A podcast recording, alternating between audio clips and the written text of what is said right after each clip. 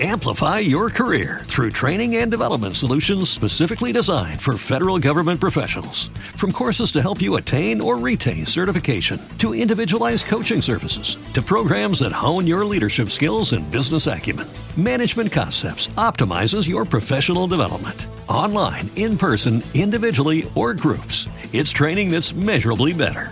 Learn more at managementconcepts.com. That's managementconcepts.com. Every day, we rise, challenging ourselves to work for what we believe in. At U.S. Border Patrol, protecting our borders is more than a job, it's a calling. Agents answer the call, working together to keep our country and communities safe. If you're ready for a new mission, join U.S. Border Patrol and go beyond. Learn more at cbp.gov/careers. A smashed phone, a cracked tablet, a new battery. At Pair Mobile, we've been the leader in repairs and replacements for 10 years, and now we're celebrating our 10th birthday with a 10% discount. At Pair, we only use high quality parts fitted by trained technicians, and all screen repairs come with a 12 month warranty. So visit pairmobile.ie and enter birthday 10 for a 10% discount. Also available in store. Charge up for family adventures with the Land Rover range of plug in hybrid electric vehicles.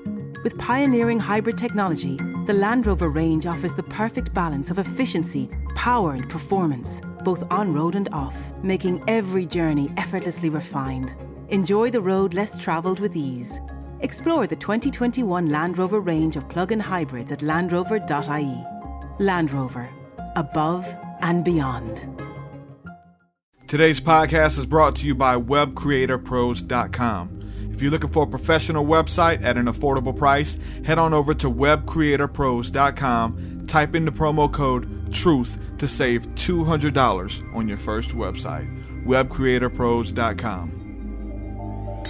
If you would like to sponsor the show or advertise on the Mythicist podcast, you can do so by going to www.mythicist.me and click on Sponsor the Show for more info. If you would like to support the show financially, you can do that also by going to mythicist.me and become a monthly supporter. We appreciate your monthly support. You are now listening to the Mythicist podcast, your portal to the paranormal, streaming live at mythicist.me, your hub for all things spiritual, esoteric, and paranormal. And now, your host, Truth Seeker.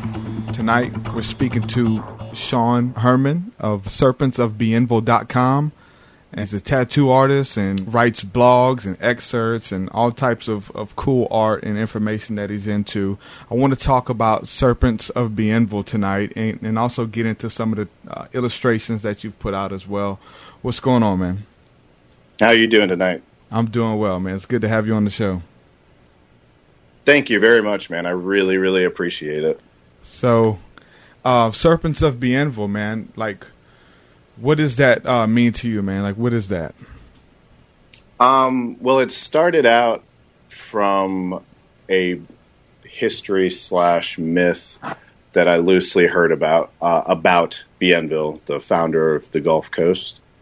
Um, it he is said to have been fully tattooed from head to toe, and I heard a little bit about it when we were opening up the new shop, which is the Belle Rose, and researching it more made me want to kind of name the shop after that myth. And it just didn't really fit when it came to what the shop was going for. It was a little, little more dark and a little on a different side than we were really going for. So I just kind of had it to the side for a minute. And then I continued looking into the history behind it. And once I really learned the true history behind the story, I knew it was something that I wanted to start by illustrating, but then to use some of my background in writing and start to write uh, essays or you know whatever it would be um, on that specific subject of him getting heavily tattooed. Um, and with that myth, what it is is that Bienville was said to have gotten tattooed by the uh, natives in the area toward the mouth of the delta. Um, they think that it might have been members of the Mauvilla tribe. Um, but either way, you know, they said that it was serpents that were the content for the tattoos, and that he was tattooed head to toe. Uh, Henri Lautrec, which was another French traveler at the time, went into detail about it. He added that there were some more tattoos, that he had like uh, Jesus and a Mary piece on his stomach and chest. But he was kind of trying to uh, talk like it was a bad thing, that he was falling for, that Bienville was falling for the Indianization which was very popular with the French explorers at the time, where they would get obsessed with the native culture and uh, start to kind of re or enact the rituals and do the things that the natives were doing at the time. Um, but he did get heavily tattooed. There's many cite or different cited essays and historical findings of him being tattooed with snakes. So we're supposed to represent with the natives a sense of camaraderie, um, and at that point, serpents were actually a sign of good fortune and good luck, um, used typically to tie one person to another. Uh, so when I heard that, I just thought that was interesting, knowing the background that Bienville had, um, and knowing how his work and then the work that the English did with natives caused native culture to uh, break down pretty quickly and turning tribes against each other. So some people think that the getting heavily tattooed part was a way of him trying to get the natives to work with him and to fight with him against the English and against other native tribes that had sided with the English for trade agreements. Uh, the funny thing when I actually got into it, into it, which caused the project to grow quicker, was when I found a quote that was talking about the actual natives in this area and that they had uh, was, I, th- I, think it was nothing was left but ash and uh, smoke from what once was a beautiful nation. And the more I was researching on Bienville, I found the same almost line for line thing said about Bienville after he had returned to France. And he had returned to France in uh, pretty much, I guess, the, his brother went crazy and it was found out that his brother had been spending all this money from the Gulf uh, explorations. So when Bienville ended up back in France, he wasn't liked very well.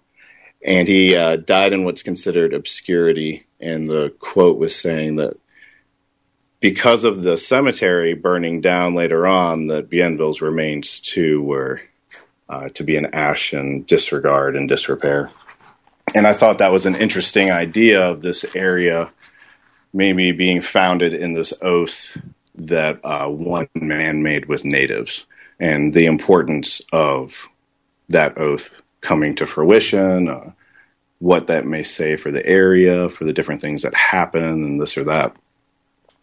Um, that was where it started. And then uh, it grew and has been growing and growing in different ways to where we're now a um, multimedia uh, Southern storytelling preservation project. Um, we have an art gallery, we have a museum, um, and then we have the blog, and we've got a podcast, a five episode podcast series that's being soundtracked right now. Um, and hopefully, we'll be starting the printing side of uh, Serpents with some self publishing uh, by this fall. That's awesome, man. So that's kind of was this was this the first uh, piece that you that you done that kind of inspired everything else?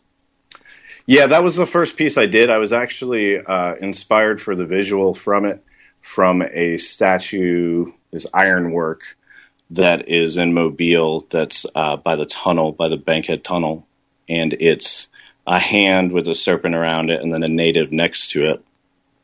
And when I saw that, it uh, resonated. And then the more that I read on the story and the more I was learning the history, just this idea of one man aligning himself with a, a nation and trying to uh, get them to work with him and to have this oath with them based upon tattooing was such a beautiful thought and idea. And it was something that I was really proud to have in this area Like Yeah. that tattooing being here, I think is something that people in this area wouldn't really expect. Exactly. Yeah, I never knew that. I mean, you hear the name, uh, you see the name everywhere, but you know nobody really knows the story. And I think the last thing people would think is that he was covered from head to toe in tattoos of serpents and religious symbols and things like that. Man. Yeah, it, it's interesting too to me because you get these through the stories. You get two different sides of it. You know, his brother Iberville, uh, he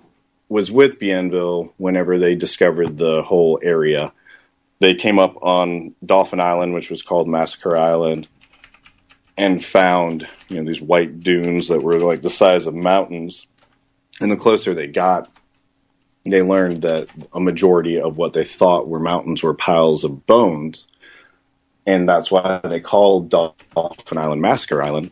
And it turns out they thought it was natives that had slaughtered their own people, but what had happened is earlier a hurricane had hit Dauphin Island, which that end of the island was a burial ground. So it had ripped the island open and tossed all the bones and remains all over the island. So they came upon this area with that mindset immediately that this was this whole undiscovered dark area. And Bienville at that time was young. I mean, I think he was 16, maybe. Um, they had just fought the English, and when he had fought with his brother against the English, he was 12, and then came into these explorations. So he's a young man. His brother's a few years older than him and you know eventually his brother's embezzling money and he gets stuck in the situation that is him in a whole new land a whole new experience whole new everything trying to hold everything together hold everything down with the french know, the heads of the, the french exploration teams and all of that no longer trusting him because his brother got caught embezzling. His brother actually got malaria in the gulf coast. Yellow fever or malaria they're not 100% sure. And uh, he took an island hostage uh, off of Cuba. they they sent he went back to Paris to be doing the finances while Bienville was here, and they sent him to Cuba. And it was on this island outside of Cuba that they were exploring that he lost his mind and just took the whole island hostage, and then passed away. Uh, I want to say it was outside of what would be Havana now, uh, from the yellow fever. So Bienville just was always in this place that it seemed like he was always trying to do something and trying to make something happen, and it kept not happening. It kept being this issue every time, time and time again. You know, wars, fights, all kinds of different things, different battles, different uh, things, villages getting set up, uh, all kinds of explorations. Just kept on being problematic and it was interesting reading it how much I felt like it it kind of reflected what I grew up with in this area and kind of knowing about this area with every time we would tr- try to have something happen, try to have something new, this or that, it kind of felt like everybody said that same thing of, well, it's just what always happens here. This is always what happens in this area. And that kind of struck a chord to me with this idea did Bienville's sacred oath that he make not only reflect his demise, but potentially did that create a foundation for this area that it'll always be working with? Mhm. You know, is, is that the reason why we are always doing the things we're doing in the sense of like working against something or trying to fix something or this or that? Yeah. it, it, it made it very real to me and i think that's what i loved about it is that it was a story but then historically it checked out so much and uh, the essay for that that has all of that actual information and all of the sources cited and all of that is on the uh, serpent site Yeah, you guys can go to, to the website serpentsofbienville.com um, even as we're talking about it and check out the artwork. This first one that we've been covering is uh, entitled Serpents of Bienville, and you can see that piece there as well. That's the first one we've covered, and also going into the Massacre Island one as well. Let me ask you this about the the Serpents of Bienville piece. That hand with the serpent on it is that the, the same logo or, or or symbol that is used for the um, Moundville tribe up there? i haven't seen the Moundville one, I think, but maybe once or twice. Uh-huh. So I couldn't really say 100% on that. The, the funny part is, though, I did get a phone call randomly from a guy who I had been texting a phone number that I thought was a local uh, bookstore owner, and it wasn't. It was this guy who was obsessed with that area and the native uh, culture that was up around the Mm-hmm. Moundville area. Um, so he called me one day, and it was real X Filesy, like guy just talking, telling me stuff, and he was very educated, really smart, but he just starts telling me all this stuff that's from all this research he did, tying in Red Eagle, tying in uh, Jackson, the massacre of Fort Mims, like all these different things into uh, like the the sacred mark of the serpent Yeah. and he was you know asking me if I knew anything about it and that side of it I hadn't researched as much because a majority of what I stuck with was more of the actual Bay Area. Yeah. Um, so he's just telling me over and like all the stuff, and he's like, "You, you hear me? You hear me? You follow? You follow?" and he called me on my phone, so it's a cell phone. I was at Home Depot with my family. and I'm like looking up to try to get stuff for fixing something at the house. My daughter at the time is two, so she's like yelling, screaming, having a great time. Amplify your career through training and development solutions specifically designed for federal government professionals. From courses to help you attain or retain certification, to individualized coaching services, to programs that hone your leadership skills and business acumen, Management Concepts optimizes your professional development. Online, in person, individually, or groups, it's training that's measurably better. Learn more at managementconcepts.com. That's managementconcepts.com. Every day, we rise, challenging ourselves to work for what we believe in. At U.S. Border Patrol, protecting our borders is more than a job, it's a calling. Agents answer the call, working together to keep our country and communities safe. If you're ready for a new mission, join U.S. Border Patrol and go beyond. Learn more at cbp.gov/careers. and I'm just trying to hear him like and process this and be like, yeah, yeah, yeah, yeah, yeah. I don't. I think I know. Yeah, sure. I mean, he was light years ahead of me on that subject because of how long he had researched it. So, um, all that being said, yeah, I don't fully know. I got the imagery again, kind of from that piece of On iron. the building, right? Yeah. Yeah, it, it's it's a hand, and the serpent's like Yeah. around it in a different way. It's more like exactly. yeah, it's like it's tied together. Yeah, Okay, yeah, yeah, and then the hand in the center of the hand, you have the you have the eye as well, right? Um, you know, I don't know actually if in that statue it's got it. You can if you go. yeah, to, yeah, yeah. I'm actually on it now. Yeah, Are you on it? Yeah. Okay, yeah, because Mhm. it's it's in that essay, and you can you know make it bigger and see. Um, but Okay, yeah, might, got it, I, okay. I, noticed the the actual hand that was in that, or not the hand, but the eye that was in the hand. Well, there, yeah, there's actually a couple different renditions that they have, but the one that they use in Moundville, which I believe it is the one on on side of the building downtown, which the uh, eye represents God, right? We know that all of the ancient cultures used the eye as a symbol for God or the sun, uh, God's eye watching over humanity, and even in Moundville, if you go to the museum, they have all of their literature and stuff about the eye in the hand representing God and man dwelling together. So it's pretty neat. Hmm. That's that's really interesting. Yeah. So yeah. So yeah. That, uh, that's cool with that symbol, and, and as well as I went to the the Cherokee Museum in Oklahoma, and then so they had all of the uh, same symbolism: the eye in the hand, and even the eye in in the triangle as well. And they they had their whole write up on it about it symbolizing God and man, and then we know the Egyptian culture uses the eye. So all of these other cultures all over the earth use this symbol as the eye representing God. I, and it makes neat. sense. I, th- I think it's one of those ties that humanity has Mm-hmm. uh, with symbolism that will always kind of unite humanity because of the view that the soul is through the eyes and that you can know what somebody's coming from through the eyes. I think that culturally you can always find that. So to mix that with an idea of an oath with a hand, I think makes complete sense. It's really cool. It's neat. It's something that I didn't even with this imagery didn't even like take into account. You know, with this one, I was more combining the the serpent and then the blood with the drops coming down, and the mm-hmm. reason being was, is it a good or a bad thing? I was leaving ambiguous in the sense of was Bienville honorable or was Bienville the beginning of the end for a native culture? You know, like when you when you look at it historically, you see that the culture broke down like it was much more than just the Trail of Tears.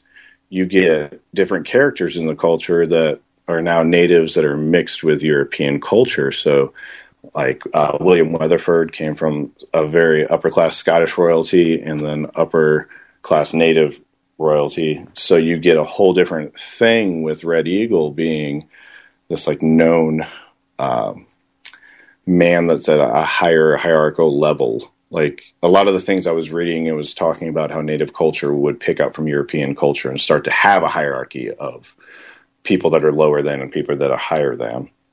Mm-hmm. Which is interesting to me because that's just something I personally don't subscribe to or believe in. Yeah. So to see that in a culture get picked up. It becomes something bigger than just blaming Europeans for destroying something beautiful. It becomes this idea of how man is influenced and does things on their own that will destroy a culture. Yeah. you know, like it, it, it, they picked up this, this thing and ran with it, which, I mean, I think ultimately that is the, the thing that destroys everything is power, the hunger for power and the idea of control and controlling others, controlling what people do, what they can do. Um, it it is the number one source of what destroys everything. Yeah. That thirst for power is what is wrong. You know, if you if you take out in vocabulary, I'm a big fan of breaking down vocabulary. I think that a lot of times with words and ideas, we end up actually losing people instead of getting more people with a bigger word. So, you know, in, in religion, for instance, if you were to ask somebody, you know, are you a Christian? Um, my father in law, whenever I asked him for my wife's hand in marriage, it was the second time I'd ever been around him. And uh, his first question to me was, "Well, are you a Christian?" And that's important to him and his family. And I was like, "Well, uh, sir, you know, just let's break down vocabulary." um, I personally believe that we're all tied together by a force of love and positivity. Um, if you want to call that creation God, that's wonderful. Um, I think that that force and thing that unites us is what we can see in each other. It's when you see beautiful art, beautiful music is made, that feeling you can't explain. Um, all of those things are that that energy being exercised that we all have that's within us, but that is also much bigger than us that we just partake in. Um, I break down again vocabulary wise sin being separation from god. So sin would be a separation from this unity that we have and this uh, separation from the creativity from reaching out for others from loving others from trying to unify us into one uh, consciousness one one thought. Um, then yeah I, I don't like sin either. I think sin is bad and and i would believe that that is something that i would be trying to work against and try to unite people and focus on love and focus on positivity. Um, you know, if, if you want to call that anything, you can call it whatever you like. And I, I hope, you know, that answers your question. And he's, he's a trip. We always make comments about him being, uh, like a, a, white Steve Harvey. And, uh, he just goes, well, boy, yes, it does. And, uh, gave me a huge hug and was like, of course you can marry my daughter and was amazing and sweet. Um, I'm very fortunate. My in-laws are by far the most amazing people I've gotten to be around. Um, but all that being said, I, I think that that vocabulary is what tends to be used as a control method to separate people yeah. and to let those that have power in a selfish route maintain that power. Yeah. Um, you Definitely. know, I don't I don't believe that man is innately really malicious. You know, you do have your freak situations and you have your, you know, horrible psychopathic things. But overall, I think that we all want a similar thing, and that is to be loved and to love.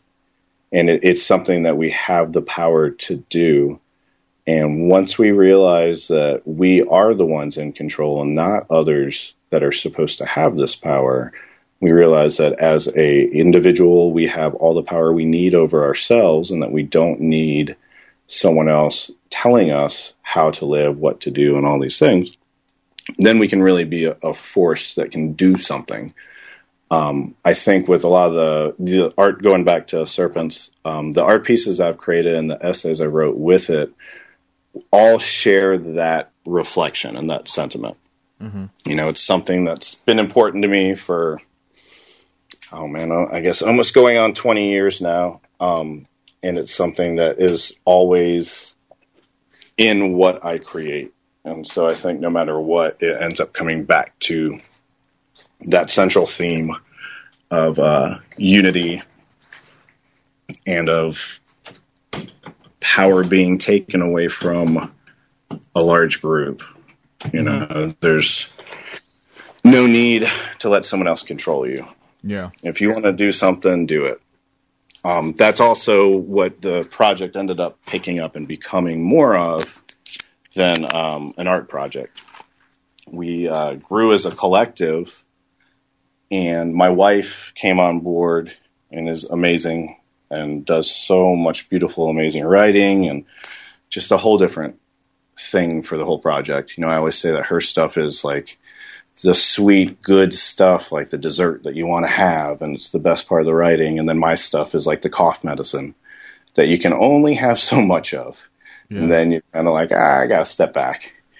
Um, so our our main thing at this point with the project became we want to be able to have something to help others be able to do whatever they want. You know, if you want to be a writer, then we want you to be on our blog and we want to publish your stuff on our blog. We want to get your words out there to people. Uh, if you want to eventually publish books, then yeah, we want to talk to you and try to figure out how we can go about doing that, how we can help you. You know, if you want to be an artist and have a place to sell your art, we open the gallery for that reason. So that all the people that say, well, I'm not an artist, you know, I don't, I've never sold anything, have a venue to sell things. You know, it's attempting to take the fear and the the power out of hands that aren't doing anything and putting it back into the hands of the individual. Mm-hmm. So that way, if you know, if you were like, I want to be an artist, how can I dedicate my life to being an artist? There's a, a small area that can do that. You know, you have a place you can sell your stuff. You have a place where you can do this.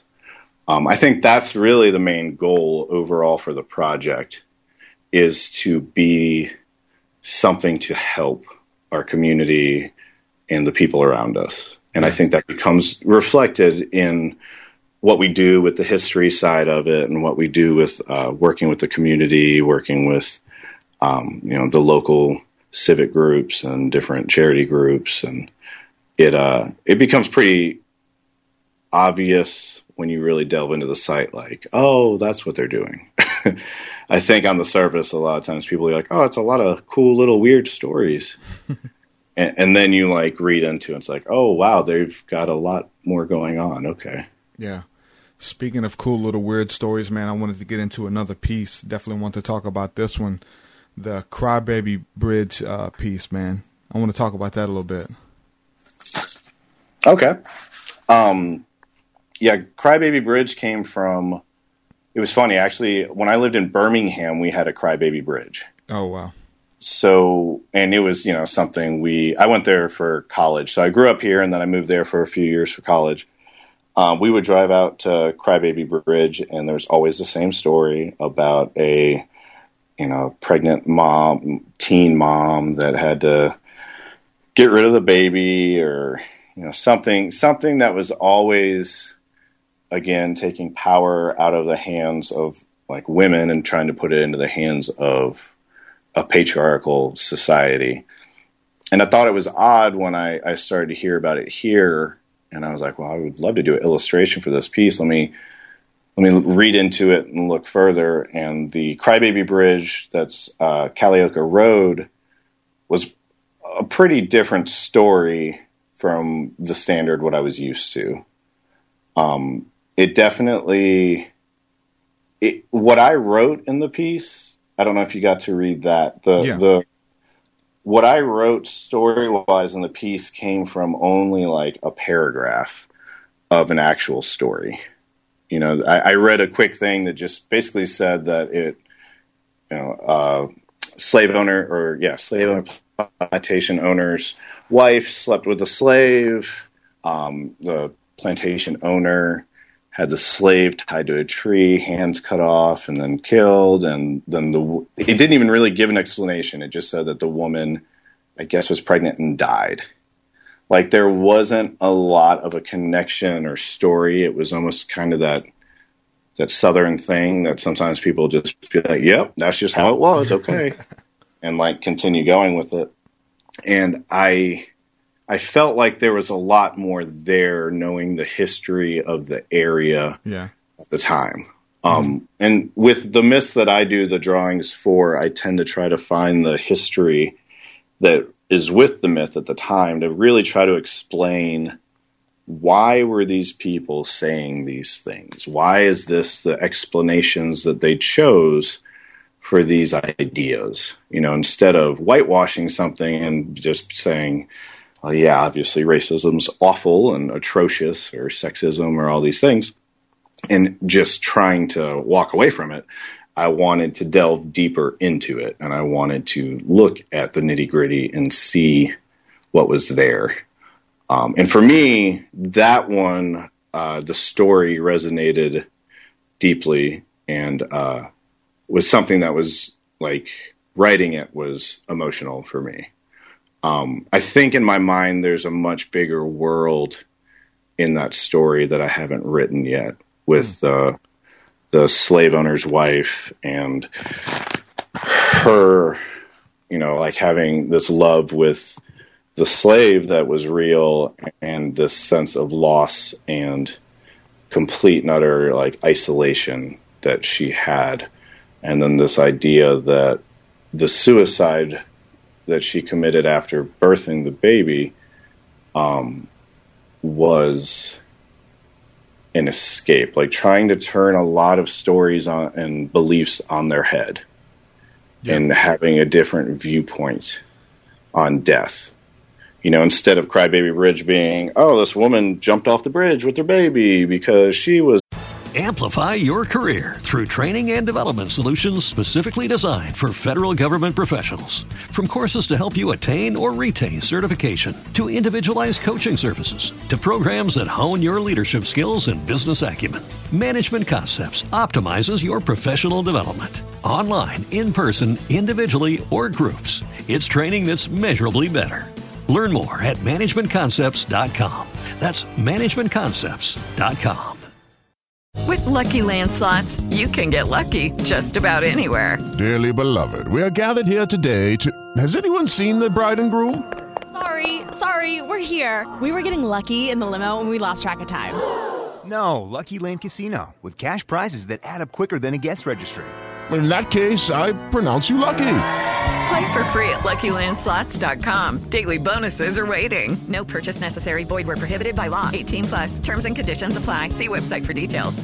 It's pregnant at 15 and we don't do that end of story um, i tried to and for those of you who haven't read it the story basically after the slave is uh, tied to the tree in my story and his hands cut off they leave him there and from her kitchen window she watches his body decompose on the tree Our best ever Sky Black Friday offer is here. Get Sky Q with the TV you love all in one place. And ultra fast Sky broadband for our best Wi Fi all around your home. Plus, you can choose from Sky Sports or Sky Cinema, all for just 55 euro a month for 12 months. Don't miss Sky's best ever Black Friday offer. Just search Sky Black Friday. New customers only. Availability subject to location. Minimum term and further terms apply. For more info, see sky.ie slash speeds. Offer ends November 30th. Ah, audio via your smart speaker. A wonderful hands free experience, leaving you more time to unwrap a miniature whisper. Pick up a box of Cadbury Heroes today. Stay at home and share them with your family or friends. Sometimes it's the little things that bring us together. and it's all she sees for months and months. And then she realizes she's pregnant, and it has to be his baby, and it becomes the only thing keeping the shell of a human being going, but you don't really know why it's keeping her going. And then in the birthing and everything like that, she'd hidden the pregnancy, and then I had her go down to the river and birth the child next to the tree. Um, and there's this this visual of the blood from the birth, and then mixing in with the blood that flowed from her her love's death being tied to the tree, um, and everything mixing, and then just holding the baby and dropping in the water, and that the pain that you typically get from drowning is this warm sensation that they say like embraces you. So to have that warm sensation that embraces her be the the love of her life coming to take her back to where she belonged, um, it became something for me that was a lot greater and bigger. And I think it's something I, I would like to explore further. I think in a lot of writing because I don't think that viewpoint on death is typically looked at. usually, Yeah. usually death's a very dark, negative thing. And it's kind of like, well, what if this really was her only? Like, what if this was the way out? What if she actually did, like, win?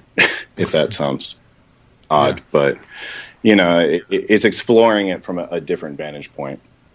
So a lot of the piece was that, and then the other parts of the piece, you're, I, I tied in a lot dealing with uh, all the other crybaby bridges. There's 150 in America, um, and a majority of them tie to, you know, a, a woman, a unwed mother. child, Yeah. This is one that kind of hit home for me because, like, I remember back in high school, we used to always drive down there on uh, Crybaby Bridge, and I remember one night, you know, we drove across the bridge and drove really slow and had the windows down. It's like, okay, if you drive across the bridge and then you can hear a baby crying, right? And uh, I know right. we, we were driving across the bridge, had the windows down really slow, and I heard this loud shriek, and I jumped, man. It kind of it kind of shook me. I was like, "What? What the what the hell is that?" And what it was, it was the um, the brake pads screeching. But at you know, in, you know, what I'm saying in that moment, Yeah. you're trying to listen. You hear anything? It's like, wow, man. that- you know. So yeah, we used to go swimming down there, man, and that was definitely um, something that was a part of our um, you know teenage years, going on there swimming and everything. And then right there where the um, the old house was was like right across the street from it. You would go down this dirt road right there, and that's where they said the um, the slave you know lived or whatever, and and they used to call him eight foot Negro or the nine Yeah. foot Negro, right? And yeah, um, most of the myths they'll have um, when, especially when it comes into racism, Mhm. uh, the the person that's in the end persecuting whatever white man it is um, will usually be a giant. I don't know if that's a way to try to like for the white male to go, well, obviously he was a giant, and that's why I almost lost. Not, you know, this is kind of like the Green Mile or something like that. You got to have yeah, giant thing. guy. It's, it's something that was tied to native culture too. They said that the natives in the area were giants that were like eight feet tall, Mhm. and I think with this one it was it was similar where they were saying that with the the slave, and that's what what I liked in that was trying to take that and like you said with Green Mile actually that visual of giant not equaling violence, but giant Yeah. equaling like love, Humility, yeah. yeah, and embrace giant, yeah.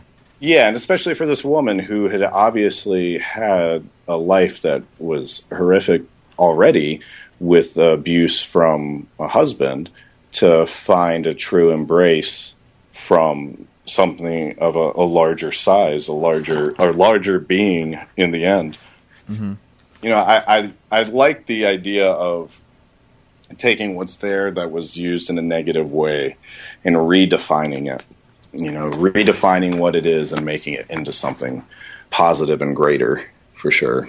hmm Um, we actually drove down there one time, and we would always go down to the house and kind of look around, like you know, looking in the woods to see if we see this this figure. They said who who was still down there, whether it was a ghost or or you know whatever it was, or it was a, a family member. But the house was all broken down and everything. And I remember one time we went back there and we seen this really huge uh, black guy, you know, and uh, mm. we seen him. We was like, wow, this, you know what I'm saying? Let's get out of here, whatever. It uh, kind of spooked us. So I, I, am not saying that you know I seen a ghost or I seen somebody who's living down there now, but I will say this was back in like 1998 that I definitely went down there and seen um, some uh, really tall uh, African American guy walking um, through the property down there. Well, and you never know what things are. I mean, I, I'm the first to never say anything is or isn't. Yeah.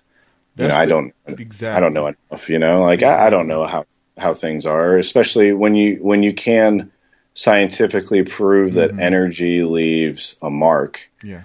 And that it, it happens all the time. Then who's to say that there's not obviously the energy from people because we emit such a large amount of it. Yeah that might leave a mark. Or who's to say that since we operate within the constraint of time, all death is is breaking outside of that dimension and being in a whole different plane because of breaking out of the dimension and constraints of time. Who's to say we're not going to see something that also did that and we happen to be able to experience it in that moment? Yeah. You know, you never you never know. So I'm I'm always one that I love the scientific explanations behind a lot of things. Yeah. I'm a huge fan of um, a lot of the like the Amazing Randi, who uh, the magician, who's phenomenal, phenomenal person, um, who was known for debunking, and you know he did this job of yeah. debunking all the new age stuff that was going mm-hmm. on in the 70s and 80s into the holiness preachers that did faith healing but were just swindling money from old ladies. Yeah. Um, I lo- I loved his outlook on it because I think you can still have the mystery, and I think if you know the whole story, it actually adds this layer that's even better. Yeah. You know, like once you even let's say you you give away a little bit of the history of a story, and you're like, well, I don't know if it's true. It's probably not. Here's the history of it. A lot of people will be like, oh, well, now it's not scary. Now it's not, you know, uh, mystical. Yeah. And to me, it becomes another layer of like, well, actually, now you've just added another person into it that it makes it more interesting. Yeah. Like it, it makes it something bigger. So I, I'm always a fan of hearing other people's like experiences yeah. or responses to things because of that. Well, that's different. The, that's the whole thing too. Like you were saying at the beginning about just the terms and the words and breaking down the words and what do you mean, and that's kind of what I found on myself in that place. And I've seen on your website and talked to some people who spent some time with you as well. Said that uh, you used to be a, a pastor or, or preacher. I was going to school for it. Yeah, I did. Um, I was an intern at a Southern Baptist church for a while, and then the youth pastor I was interning under, um, he left, and so for that interim, uh, myself and another guy were doing the duties of the youth pastor, and then I went to after graduating high school, I went to Memphis and did missionary work, and then I went to college at Samford in Birmingham, where I was studying uh, religion and was probably looking at either pastoring or doing missions evangelical uh, preaching. And so I, I preached throughout the uh, state of Alabama on Sundays and then uh, did speaking occasions and whatnot for student led groups, uh, youth revivals, all kinds of stuff. How did you get started with that? Was it a spiritual experience, a head knowledge? Did you grow up in it? How'd you actually come into that? Um, see, I I'm funny about it, and this is why. I never. I'm big on like encouraging what people yeah think and believe. So, like for instance, you know, you're you're a Christian, and I respect that immensely, and I think that you knowing that that's what feeds you and keeps you going. Yeah. I'm going to do my best to be able to have the uh, knowledge of scripture and knowledge yeah. of things to encourage okay. you. Okay, so oh. the so the reason I ask you that is because I don't want to try to defend what I believe or whatever, but I do want to kind of break down, like you said at the beginning, like the terms because Yeah, yeah. what- you know No, what I'm saying? whether we I- call it uh, faith healing, whether we call it this type of things, or we call it the placebo effect, we Mm. can we can understand that something's going on with religion and spirituality as well, right?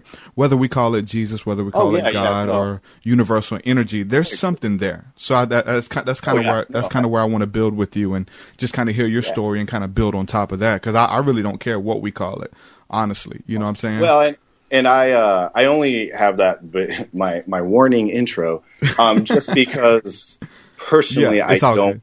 I don't consider I don't uh, consider myself as being anything.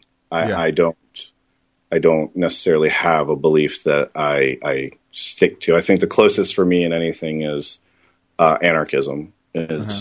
something that's been important to me for a long time, and it's a huge part of my life and my thoughts. Um, but outside of that, it's you know, it's not.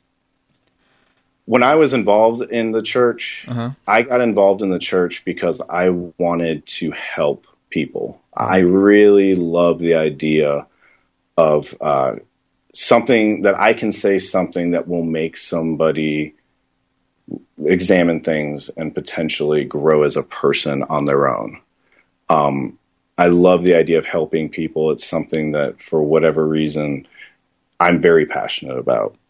Because of that, naturally, like the church kind of jumped on and we're like, oh, well, you'd be a wonderful preacher. You'd be very good at this, you know, blah, blah, blah. Um, and I didn't have the background of a family that would necessarily like tell me, oh, yeah, you could be this, you could be that. Like I wasn't super Yeah. close with my family. And it was, it was a very different world. You know, I was, I experienced a lot of things um, with my mom because of her being bipolar and manic depressive that kids don't see and they're not supposed to. Yeah. So to have this family atmosphere of a church tell me like you could do this, I just jumped and Yeah. was like, okay, Totally. yeah, I can do it. totally. And I started doing, I started preaching, but it wasn't, it was out of ignorance, Mm-hmm. unfortunately. I feel like I, I was very ignorant. And at the time, I knew nothing. You know, I, I thought I knew what I was doing, and I didn't. And then I, got out of that situation. And I was, when I got out of it, I was very angry and I was very, uh, black and white. You know, it was this or this. I, I don't believe this, so I am not Yeah. this, and blah blah blah. All that to be said, the older I've gotten, the more I'm really understanding that it, it is, you know, vocabulary Uh-huh. and connection and and all of these things that actually matter.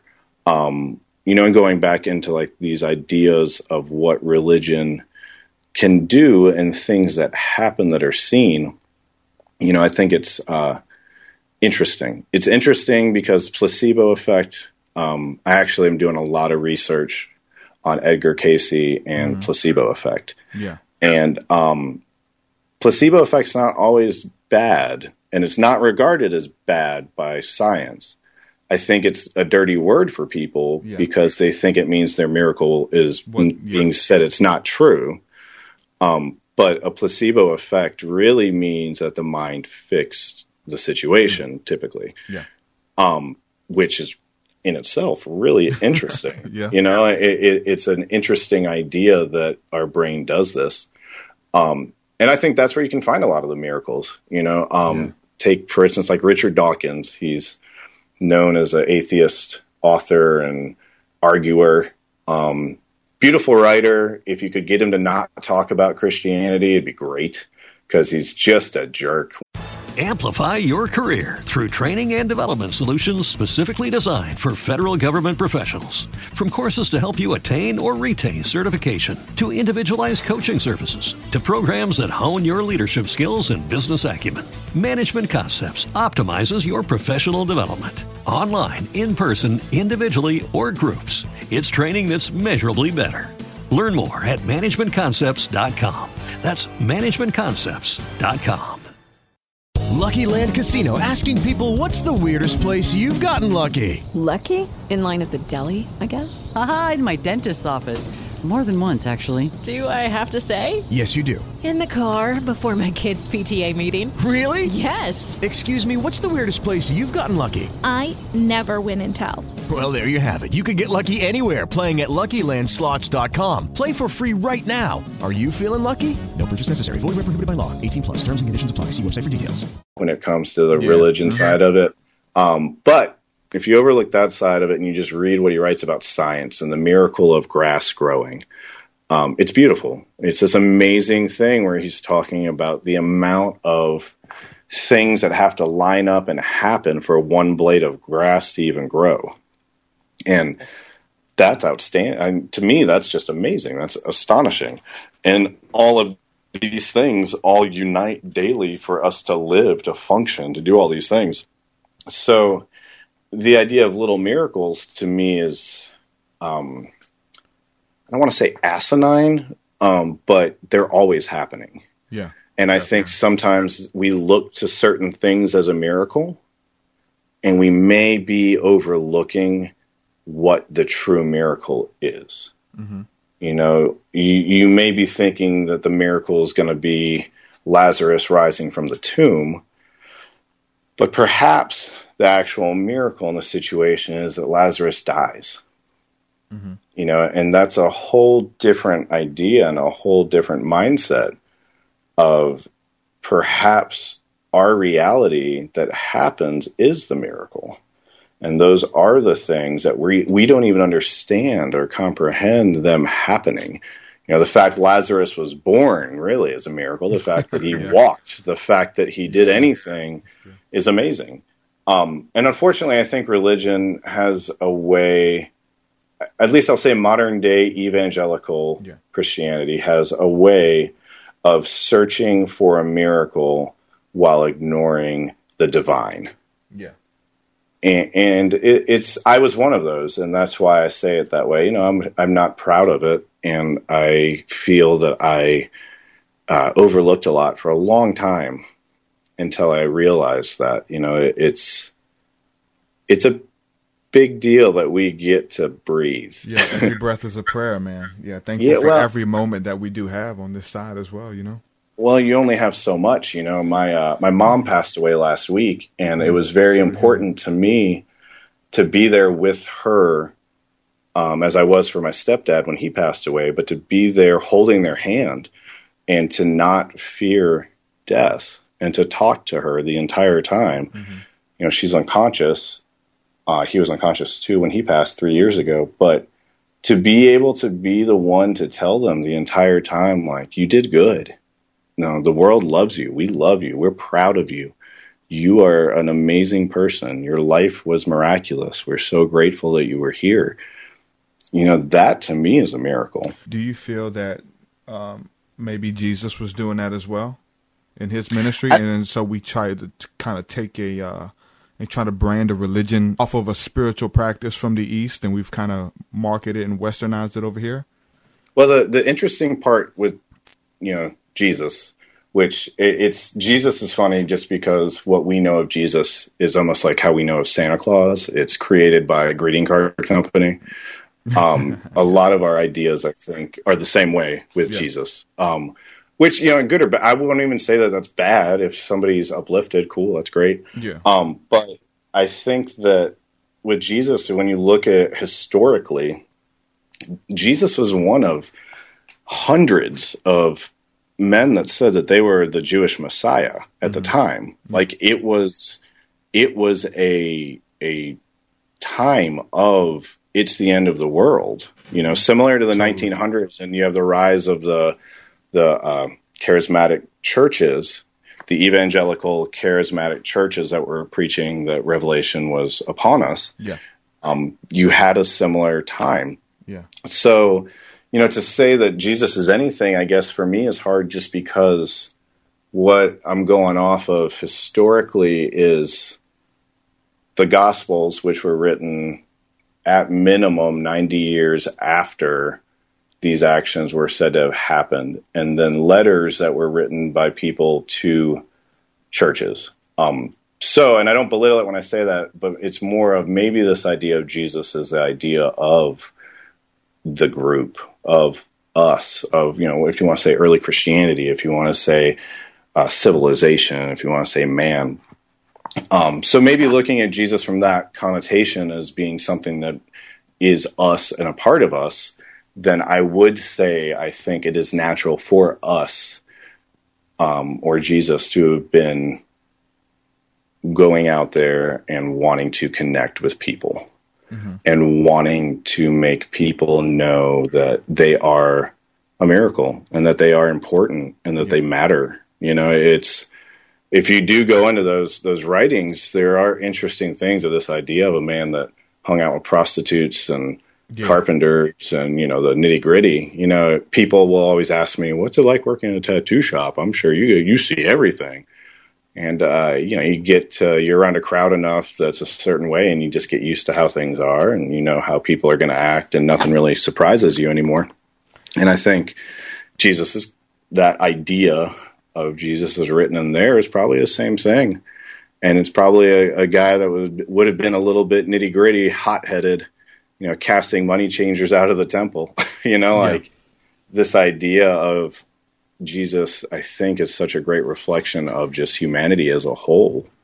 You know, the anger and the loss, and in the same breath, the connection. You know, you get the Garden of Gethsemane, and, and you get him sweating blood, and then you get his last words of "My God, my God, why have thou forsaken me?" I mean, what person hasn't felt that way? Yeah. You know, what person hasn't felt that they've been abandoned by by everything, you know, and, and that they're alone. And what person also hasn't felt the strength of a miracle? So I, I guess long story short to answer your question, yes, sure, Jesus did do those things. And I would say Jesus is also a reflection of humanity. Mm-hmm. And and that maybe this idea of you know, you will do these miracles too is a, a different type of a reference than we've been taking it. Mm-hmm. And, and, what if it's a way of saying that this one character is more of a reflection of what we could be a, as a civilization? Mm-hmm. You know, we could do these things too, instead of it being on the selfish hierarchical level of, you know, good, better, best, bestest it's we're all on that and maybe that means that we all could function in this way if we were able to show unconditional love maybe that's the secret you know? Yeah, definitely is man. And so i want to just kind of touch on all of the, all of these things to kind of paint a picture of you know why you do what you do and what really inspires you to kind of see the path that you've taken and where you are today I wanted to, I guess, go a little bit deeper and just ask you, since we're talking about some of these things that are supernatural or spiritual or whatever, um, have you ever had any type of spiritual encounter or paranormal encounter as a as a child or in your life that kind of, uh, I guess, opened up your eyes of wonder to kind of get into some of these things, where it be Christianity or whether it be uh, Crybaby Bridge and these type of stories? Like, what kind of drew you to that? Have you had any? Uh, personal encounter with something that felt like it was otherworldly? So it's funny because this is stuff I've always been into since I was a kid. Mm-hmm. Forever, I was into horror films, ghost stories, um, all of it. I, am always interested in any sort of outside countercultural thing. Um, but no, I've never had those experiences that I would deem as otherworldly, but I've had experiences I can't explain. Yeah. Um, but it could just be my mindset, my brain that I will just sit and stare and I'll think that a blade of grass is a miracle. Mm-hmm. Um, so maybe I'm just not looking at it in the same way. But I, have definitely had things that uh, I still am not sure what happened. You know, I, I wrote about one piece uh, for the website on uh, exorcism, and it was an exorcism I performed um, in Memphis.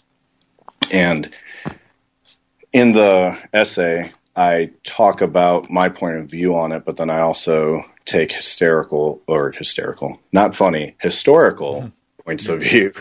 Um, I take historical points of view to point out places where exorcism has helped certain people and has killed other people.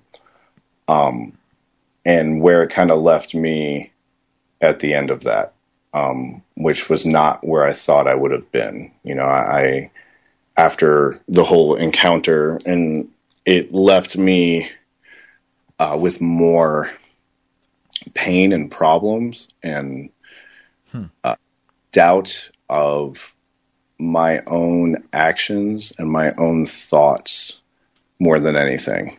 Yeah, just trying to see what the hell's going on with that whole, Yeah, with that I whole meing- phenomenon. Yeah, definitely.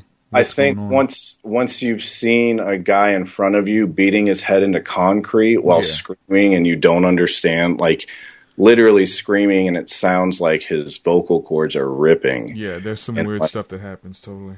It, it's you know I don't. I would say maybe everything in the world in my eyes is supernatural. So to me, that same experience gave me the same amount of uh, question or remorse as trying to talk a friend down from suicide. Yeah.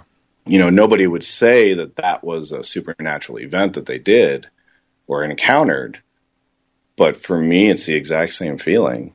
You know, trying to talk somebody away from that feeling of being abandoned and being lost is typically the same feeling people get in this idea of being scared and of ghosts and of this or that, you know. Fear will dictate so much of where our brain goes with things. Yeah. And I th- I think that the everyday thing with that can be uh, sometimes lost, you know, in looking for, you know, in looking for a UFO. Perhaps we looked past a bird flying by that looks more beautiful than anything we've ever seen, or is something we'll never comprehend. You know, Have, Um, have you seen a UFO? because Uh, because because they're pretty awesome too, man.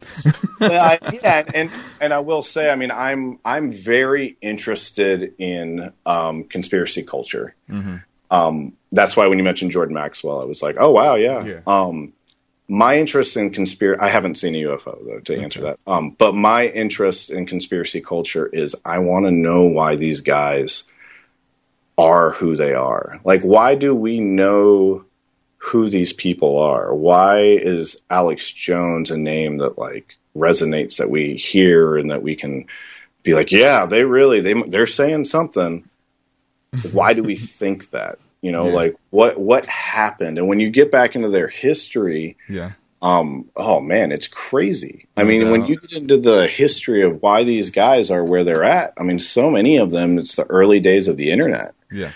And it's message boards and it's Yeah. these different things that they're talking to each other about. You know, it, it's that's, I guess it goes into that whole thing again of saying like maybe we're overlooking what is really Yeah. interesting. Yeah, I think some. I think once the newness wears off a lot of those guys, and that newness can take a couple years, maybe. Uh, once you Right. kind of see everybody doing the same song and dance, and he's they're just some some of them making it up as they go along as well because they're playing off of your sense of awe and, and wonder. But once the newness wears off and the magic wears off, you can kind of see past the song and dance and kind of see what's going on. So I definitely understand where you're coming from with that. I mean, I think it's interesting. You know, I think that um, there's some really beautiful ideas that come with their theories. Um, so I'm not necessarily one that's against the idea of like a UFO or anything like that. Um, one of my favorite people in life in general um, is Bill Hicks. Bill Hicks uh, was a comedian that I think to me was more of what I would view as like a, a speaker, a prophet. Um, He had a way of of unifying people and of connecting us via a dick joke Mhm. or via some beautiful Exactly. spiritual thing. You know, at, at the end of uh, one of his pieces for Revelations was the title of it, and it was this piece he filmed. Um, he just out of nowhere mentions ending it like, so what's this about? And he has this analogy of everything coming down to a choice between living through the eyes of fear or the eyes of love. And that for me was such a profound statement. And I mean, to the point of when I spoke at my mom's funeral last week, that's what I used as my message in speaking was the importance of living through the eyes of love and that a life lived without fear is a life well lived. Um, I think that there's something in those words that he said that it can unify and connect us.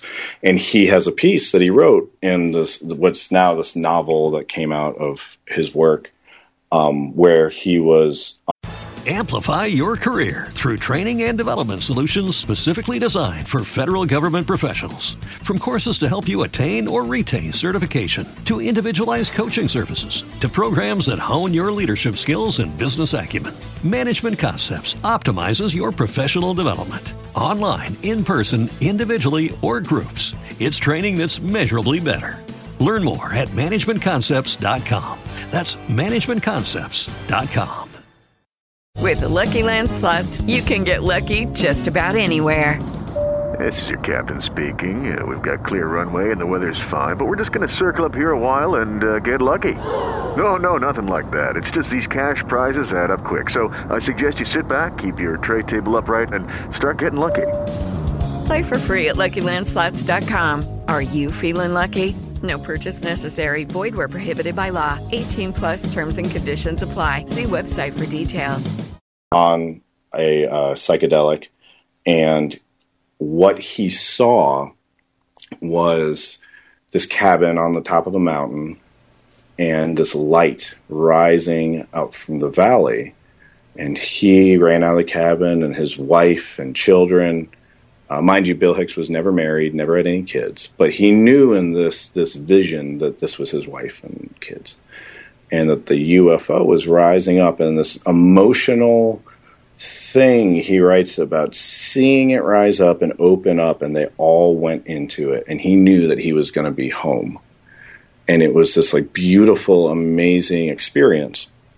Um, so I don't Imagine a career where you could travel the world promoting the very best in Irish food and drinks brands. Imagine combining that with a free, fully funded master's degree and a generous tax free bursary.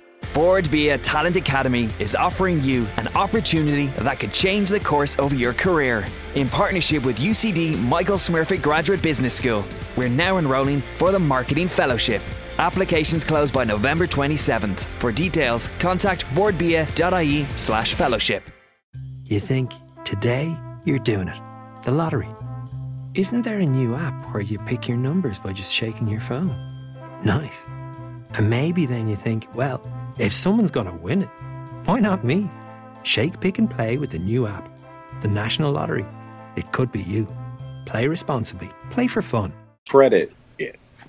I think that there's something, there's a reason why we want it. You know, like there's a reason why Bill Hicks manifests a UFO as being what would take him home. Um, I don't know what it is.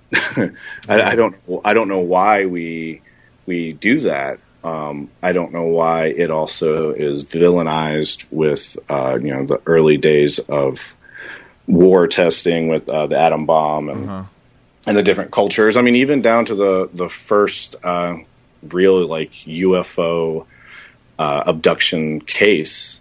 You're looking at a couple. This is to me something always overlooked too. Is that you're looking at a couple pre 1950s that were a mixed race couple that were abducted, and there's something in that viewpoint that everybody took on it where they wouldn't believe them or listen that I think speaks louder about where our culture was at that time than about necessarily if little green men took them away. Yeah. And I, I think in a lot of these stories it's it's like that. Like I won't say it's not a, a, a quote unquote alien, but I think it might be something more in the sense of something larger than what we can comprehend culturally and something that Yeah. probably affects us far more you know, than some, if somebody some- just, you something's know, totally going on. I know I know that for sure. And um, after all the years of research I've done and committed my life to that, and um, my story just a little bit, man. I was a Christian evangelist as well, and then started having some type of UFO encounters and kind of getting into reaching out to New Agers and things like that. And then just in the midst of reaching out to New Agers, just uh, getting into comparative theology and just seeing where um, the religious texts and the belief systems and the psychic abilities and things like that um, were uh, something very much biblical, but called something else by other cultures, where we have the Holy Spirit, uh, which we're talking about the Kundalini experience or whatever, very similar euphorias and things like that that happen. So I kind of went through the, the same type of, of deal to where like I was having these experiences in, you know, and trying to trying to talk to Christians about about UFOs and about Orion and seeing these things go on. So um, after giving my life, man, the last probably like five years or whatever to like putting the ministry on hold and, and just focusing on what the hell's going on because just having these encounters where I was seeing things traveling into stars and coming out of stars and crazy stuff in the night skies, man. Um, I know something's going on, but I don't know what it is, you know, and that's kind of the, the whole uh, mystique behind it. And and then in the end, you know, will we ever know what the hell is going on? Whether it, you're talking about whether it's aliens or whether it's um, our government having advanced technology and and traveling the multiverse. You know what I'm saying? We have no idea what it is, and there's there's so many people who have given them, you know what I'm saying, given themselves to finding out what's going on, and they may think it's one thing, but in the end, something completely opposite that, you know, we may not be able to wrap our minds around as well. Maybe some type of simulation or something like that that's being watched over by an, an, an ancient race that's been here since the beginning that seeded us here. Who knows? We we don't know, you know. Yeah, no, I mean, I fully agree. I think my main sentiment in those things are that we only operate on so many levels. We can only see so much, and we know more in science than we know with our naked eye. So, who's to say that it's not things that we really can't comprehend? You know, that we don't know that is happening. That's why I'll never say something's not. Yeah. Like I'll never say, "Oh, well, that no, there's there's no UFO." There's Well, no, well, let me ask you this: With that being said, personally, do do you think that our government knows? Um, or I the think Catholic that- Church or somebody? Do you think Yeah. somebody knows exactly what the hell's going on? Not exactly, no. Yeah. And the reason why I would say not exactly is because nobody does. Period. It's vantage points. When you look at anything in life, it's just always a vantage point, and our Mhm. vantage points are always so different. When it goes Uh, beyond that, yeah. Yeah, I just don't think there's any way to quote unquote like know Yeah. the full disclosure. This is what's Um, happening. Yeah, you know, but- totally. Yeah, but I do believe that yeah, obviously, you know, the Vatican's going to have information that's going to be more than what anybody else says. There's a reason why they have stuff locked away. A lot of the belief on their side of it is the idea of actually protecting people because of how they may act Yeah.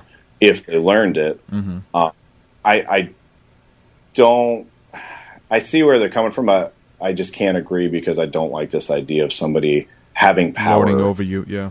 Yeah, but I, I can I can see where that idea comes from. You know, I, I tattoo a lot of people that work within the government at different ranks and levels. Some that are above top secret, Mhm. and we'll talk about things. And I understand this want and need to protect.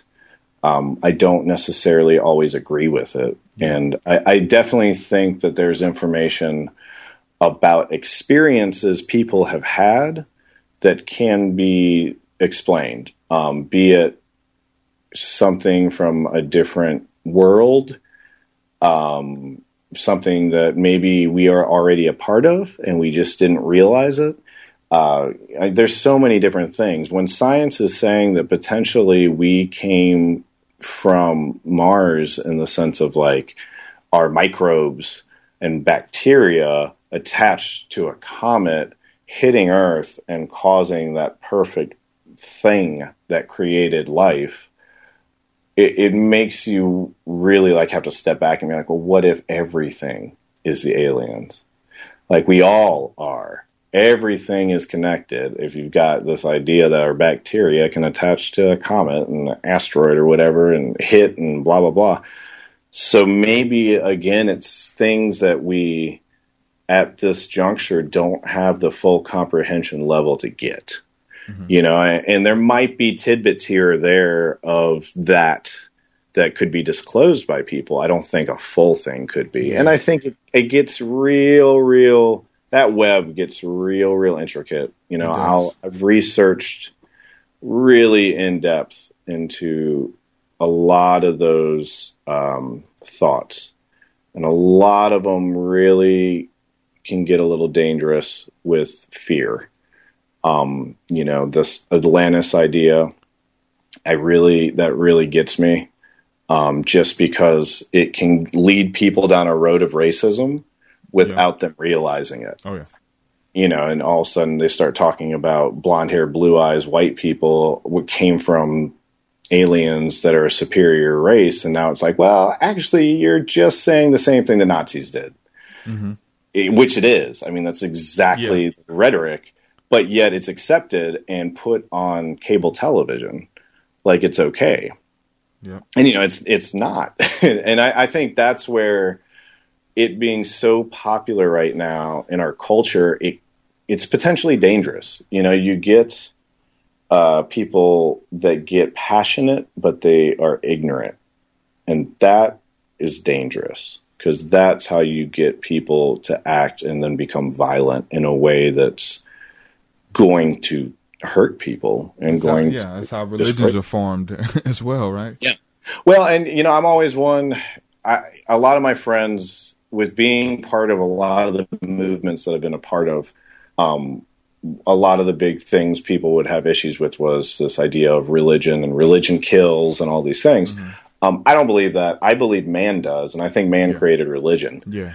Um, I think I almost view religion as like the kid being bullied. That's just like I didn't do anything because it, it didn't. It's just an idea it, it's not the religion. And I think when we say religion kills or we blame things on a religion like Christianity, all we're doing is creating an enemy that's faceless when the real enemy has our face. You know, the real the real issue isn't Christianity. Yeah. The real issue is us. You know, yeah, look you, in the mirror. That's the issue. Yeah, and with that, like you deal with a lot of people who are delusional and so, mm-hmm. I, like, I deal with people of all faiths, man. So I deal with um, crazy New Agers, right? Who are right. just delusional, who are like telling me that they're, you know, that they're angels, and they really believe that they're, you know, I'm saying Melchizedek and these type of things, and I'm like, the Order of Melchizedek, yeah. yeah. And then, and then on top of that, you have Christians who every th- every thought that comes into their mind is God speaking to them and telling them to yeah. do crazy things. And then you have the crazy extremist, uh, you know, uh, Islamist or whatever. So what is the problem? Is it the crazy Christians, the crazy New Agers, or whatever? It's just it's just man in general. That's the thing. Well, you can't you can't pin it on each yeah. philosophy or whatever. It's just man in general, man. But then when you have a God backing you or whatever, or you or you feel like you're speaking for this creator of the universe and he's backing right. you with these crazy thoughts, then right. it gets into the weird you know whole nations being being slaughtered man, and people being eradicated man you know? Well and i think it comes down to acceptance. I think that eh, we're lonely. People are lonely. We long for a connection. We long for acceptance. Um, everyone you'll talk to will say they had the same high school experience for the most part that they were not accepted that they never felt they had a connection they didn't feel that they were popular they didn't feel like anybody was really like there for them, blah, blah, blah. Um, and I think that says something when, you know, you think about your own high school experience and you go, yeah, I, I didn't, I was lonely and I got made fun of and all those other people didn't. Obviously they had friends, blah, blah, blah. It, it gives you a perspective that you think that, they think that, everybody thinks that, and nobody's doing anything about that. Yeah. You know, I, I, think that all we want is love and acceptance. Yeah. All we need is that. And uh, movements, unfortunately, can prey on that. Um, you know, it's very, very easy. I, I and I, I wouldn't blame a church. I wouldn't blame anything, but I fell victim of that. I only, well, I only say I fell victim for of it not because of the church, but because I fell victim to myself. Yeah, but see, that could have been any type of religious organization as well that Right. that that you came into at that moment, and we see that with Jim Jones. We see that in a lot of positive cults as well, like some of these other churches who do have good intentions or whatever. They take a young person who comes in and they tell them. You know what I'm saying? They just give them these affirmations. Look, man, I really believe in you. You're going to be somebody. And it just depends on who's telling them that. Like we see the Jim Jones people doing that. And then we see small church home groups doing that and, and seeing what that does for a young person Mhm. who's never been told that they are loved. You know what well, I'm saying? Jim Jones was interesting because Jim Jones was actually, you know, at a time of civil rights, was one of considered one of the most progressive uh, believers, whatever you want to want to say, uh, a church man. Yeah. um, that was doing all this positive. You know, Yeah. it, it, a lot of it, what you see with him is going to Guyana, that isolation that started in California, and then that just bred into the madness that ensued. Yeah. Um, you know, leading to the deaths of you know, 900 people, um, which I, I can't believe it's on YouTube, but for whatever reason, the audio. Yeah. That well, the documentary I can deal with. They have the actual audio. Okay. Well, I know. I know some of the documentaries put a little bit of it in there. Yeah, they have the whole audio. Don't don't listen to it. Okay. It's horrific. Like Yeah. I, it really is. It's it's probably I I can handle a lot, and I've dealt with a lot, and Yeah. not much bothers me. It it bothers me. It's You- you- unsettling. wow, you can hear people begging for their lives and stuff like that. you hear kids. Mm. That's my issue. Is that it was a lot of children, and what he did is he had the older children give the drink to Amplify your career through training and development solutions specifically designed for federal government professionals. From courses to help you attain or retain certification, to individualized coaching services, to programs that hone your leadership skills and business acumen, Management Concepts optimizes your professional development. Online, in person, individually, or groups, it's training that's measurably better. Learn more at managementconcepts.com. That's managementconcepts.com. to the younger children. And it was painful. It was a painful poison that would cause like their bodies to like seize and it, it would kill them in not a pleasant way. So you hear people screaming and crying and children and babies writhing around in pain and him over it just going, It's okay. Yeah. It's okay. Come up and you gotta keep going. You gotta keep going. It's just crazy. just that whole mentality, man. Like you know what I'm saying? Like I said, whether it's an Mm-hmm. evil cult like that, which which turned out to be evil in the end. I don't know if it, in its conception or whatever w- what was going on, but I was a part of um, a group of um, black Hebrew Israelites, and but Mhm. they but they were some of the ones who like uh, included white people in, in their sects or whatever.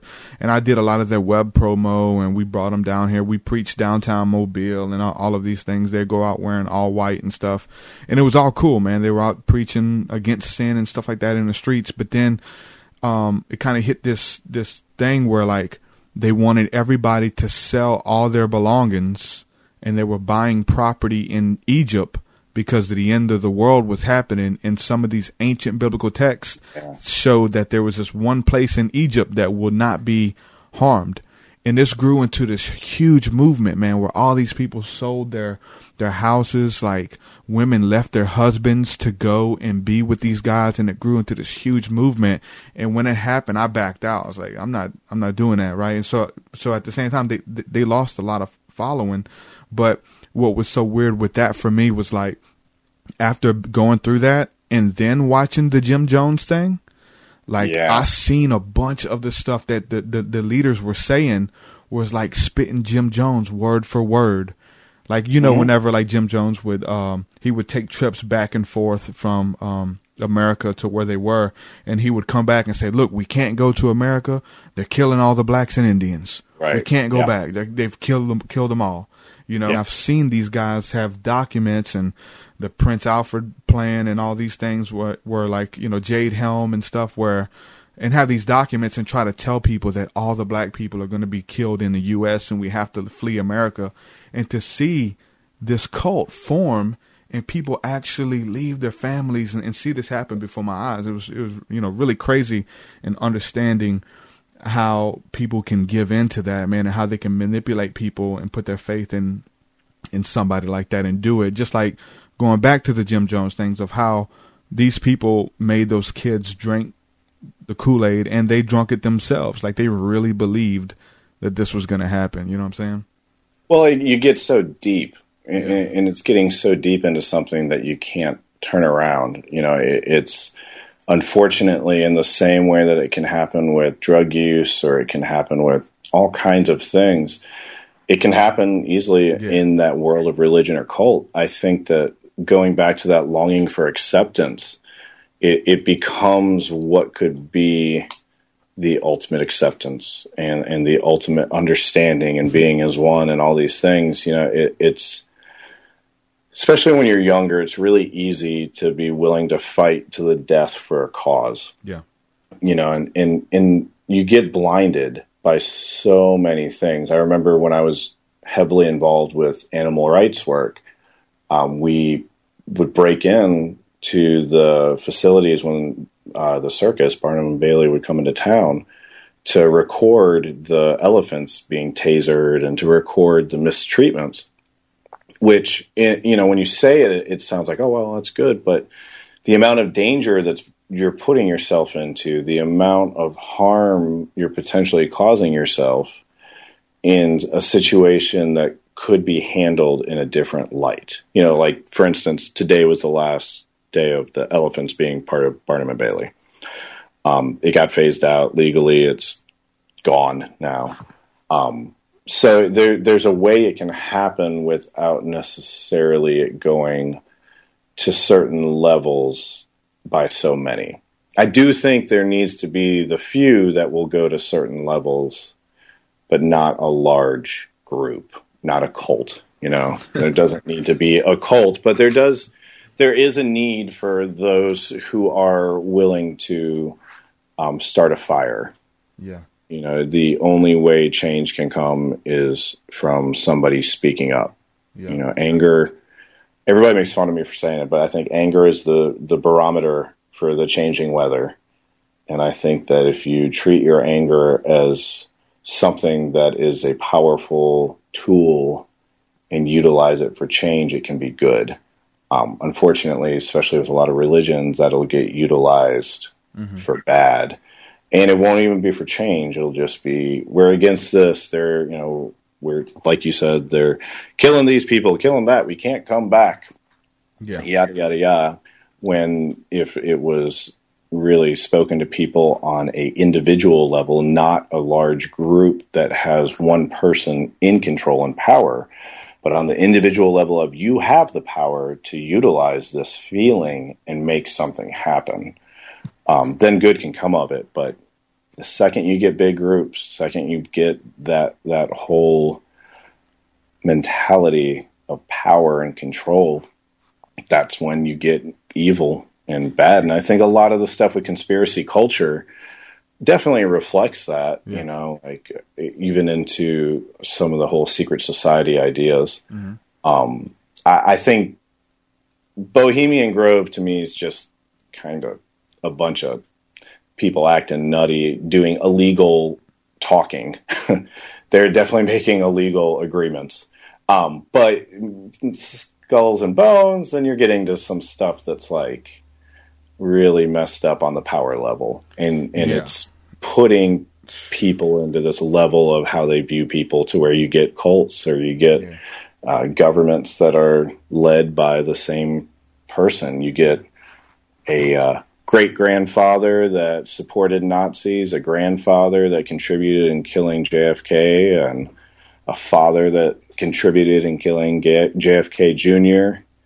Um, you get these lineages started, Yeah. And uh, I do, I do. Out of all the way I kind of sound like I'm a, uh, I don't know, I guess a skeptic. Skeptic, yeah. um, there It's are good, certain. It's things- good to be though, you know.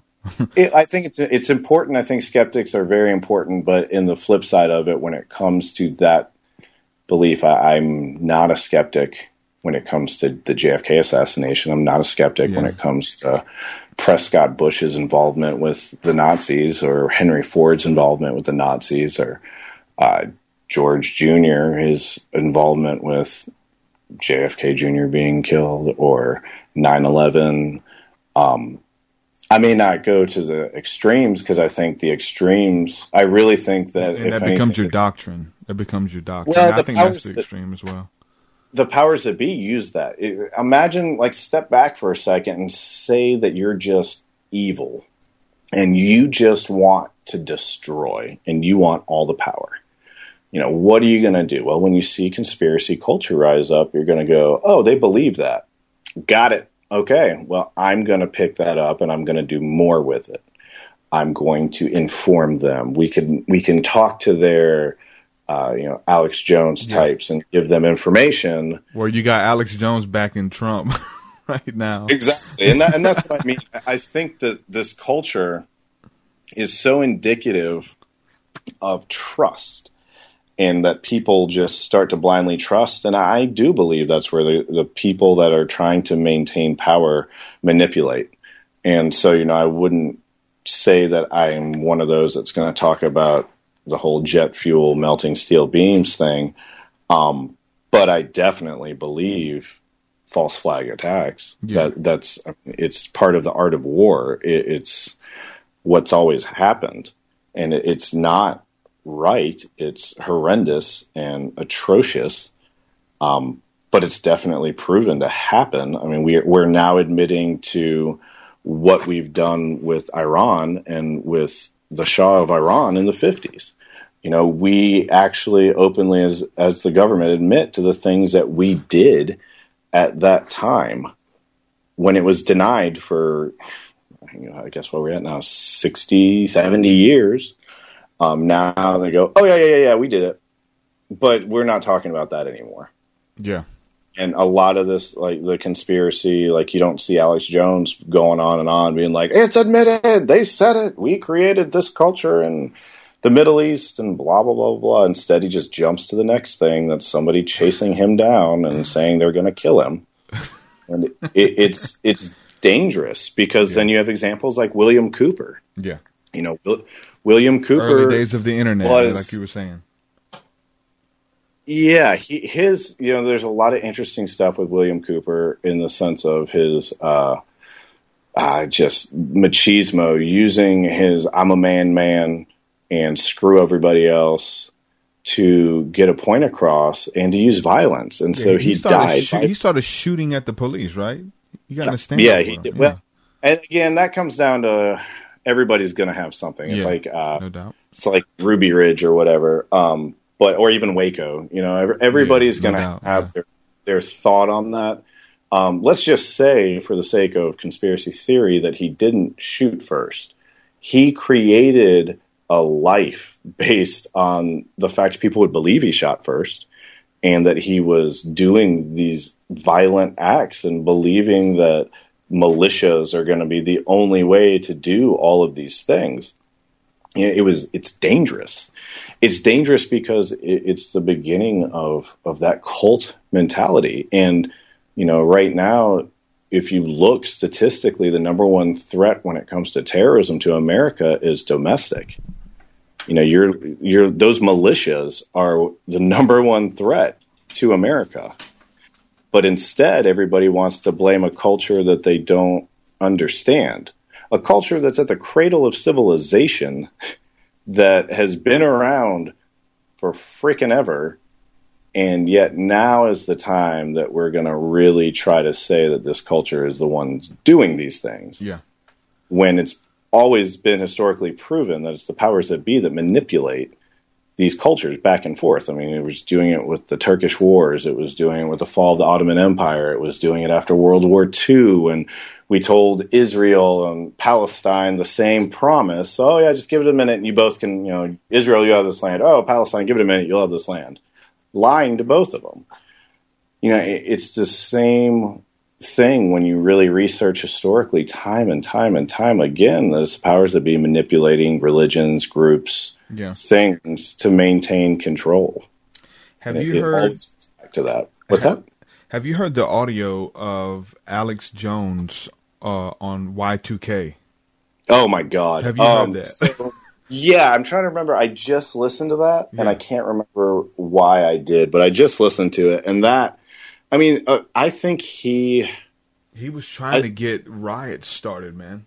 Oh yeah, he was trying to do the same thing that Charles Manson was. I mean, he was trying to start this violent revolution, helter skelter, basically. I Dude, mean, he was doing the same thing. Yeah, he was reporting all the power plants being shut down. There's mass riots in the streets. Like he was on radio trying to get people to incite riots off of his false flags. You know, that's crazy. Oh man. yeah, it, sounded like War of the Worlds. Yeah, like it sounded almost like the reading of War of the Worlds. Yep. It, it's absurd. You know, I think Alex Jones probably at one point started in a genuine world, and I think I I feel really bad for him because when you really watch some of these videos that he'll make, that's like him in the hotel bathroom. Mm. Oh God, I saw this one. I want to say he was visiting New York, and it's him with now you know with phones you can record great video. So he's recording himself, and he's like. Man, I was leaving the studio, going down, and these two guys in suits came up to me. I knew that they were with the government because they were in suits. And they looked at me and they said, You're Alex Jones. And I said, How do you know that? And they said that they were my fans. I don't believe that. Why would they be my fans in suits? So I ran. And he's like out of breath in the hotel room talking about running from someone that said they were his fans. Yeah. Like that's schizophrenia. You know That- what though? It it totally comes with the ter- the territory. Um, I kind of experienced that on a small level with like getting into like um in, in high school. I was really big into Marilyn Manson and Mm-hmm. uh, shaved my eyebrows and wore lipstick and and you know fingernail polish and did the whole gothic thing in Southern Alabama in Oh, yeah, I- I Satsuma, friends Alabama, right? yeah. And so like I had like the whole football team wanting to fight me. And and I didn't know who the whole football team was. And so I would be out in public at 14 years old and dudes be following me. Like and I turn around and these dudes were like, "Hey, dude, they're calling me out and stuff. And so I would go to I would go to baseball games or go to different cities, and these people were there who knew who I who who- knew who I was, and it, it it caused this weird hysteria for me, and I would always be fearful of it. And it was real though. Like I would go places at, at 14 and people wanted to fight me and I had no idea who they were. And, and they, you know what I'm saying? My reputation preceded me and people would tell me, yeah, man, Amplify your career through training and development solutions specifically designed for federal government professionals. From courses to help you attain or retain certification, to individualized coaching services, to programs that hone your leadership skills and business acumen, Management Concepts optimizes your professional development. Online, in person, individually, or groups, it's training that's measurably better. Learn more at managementconcepts.com. That's managementconcepts.com. Hello, it is Ryan, and we could all use an extra bright spot in our day, couldn't we? Just to make up for things like sitting in traffic, doing the dishes, counting your steps, you know, all the mundane stuff. That is why I'm such a big fan of Chumba Casino. Chumba Casino has all your favorite social casino style games that you can play for free anytime, anywhere with daily bonuses. That should brighten your day a little. Actually, a lot. So sign up now at chumbacasino.com. That's chumbacasino.com. No purchase necessary. VGW Group. Void were prohibited by law. See terms and conditions. 18 plus. and they're gonna jump you at the end of um, first quarter, and people wanting to fight you for no reason. So that created this weird hysteria, man, that I had to kind of, you know, get over. And then I moved to Louisiana, and I kind of kept the same persona there, and the same the same exact thing happened. Like a 17 carloads of dudes come to my house, all the football team wanting to fight me and I'm just a gothic, right? I mean, I'm I'm messing with them a little bit or whatever, but um, you know, into witchcraft and black magic and stuff like that. But it, it, it put me in this weird place, and I and, and and even so, me as a small high school student going through that mentally, you can imagine Alex Jones going through that as well on a huge place where you know some people do want to harm him, some people do want to shake his hand and get an autograph, but he has Well, no idea who's who. You know. And I think I'm always a firm believer. I'll always go back to the eyes of fear and the eyes of love. Um, I, I growing up down here as a, a skater punk, the SuperValu has even more click and collect slots now available. Order online in minutes and collect at the store at a time that suits you. Shop online today at supervalu.ie. Charge up for family adventures with the Land Rover range of plug in hybrid electric vehicles. With pioneering hybrid technology, the Land Rover range offers the perfect balance of efficiency, power, and performance, both on road and off, making every journey effortlessly refined. Enjoy the road less travelled with ease. Explore the 2021 Land Rover range of plug in hybrids at landrover.ie. Land Rover, above and beyond. Then was really into Christianity while still being really into hardcore and punk rock and skateboarding. I wasn't cool anywhere, and everybody at Yeah. one point wanted to beat me up, which happened a lot. Mm-hmm. You know, you, you get carpet burn on your face from being dragged across the gym floor by your ankles once, and that's hard to explain. But when it happens twice, it's even worse to have to try to explain to people. Well, yeah, it happened again. Yeah, they beat me up again. Yeah. But it it for me, instead of ingraining this idea of fear with people, it did the opposite. And instead, when people would start to act that way with me, I just wouldn't back down, but I wouldn't back down in violence. It would just me be me listening and then being like, "Why are you mad? What's wrong? What's really going on? Let's talk." Nine times out of ten, they got annoyed and just left. Um, but then you did get situations where people would open up and you'd start to understand. And I think when we eliminate fear and we eliminate a fear of people and we begin to embrace people, um, you can see that breakdown and you can see where you may have felt uh, powerless. You can see now where you do have that power to be able to control a situation that involves you.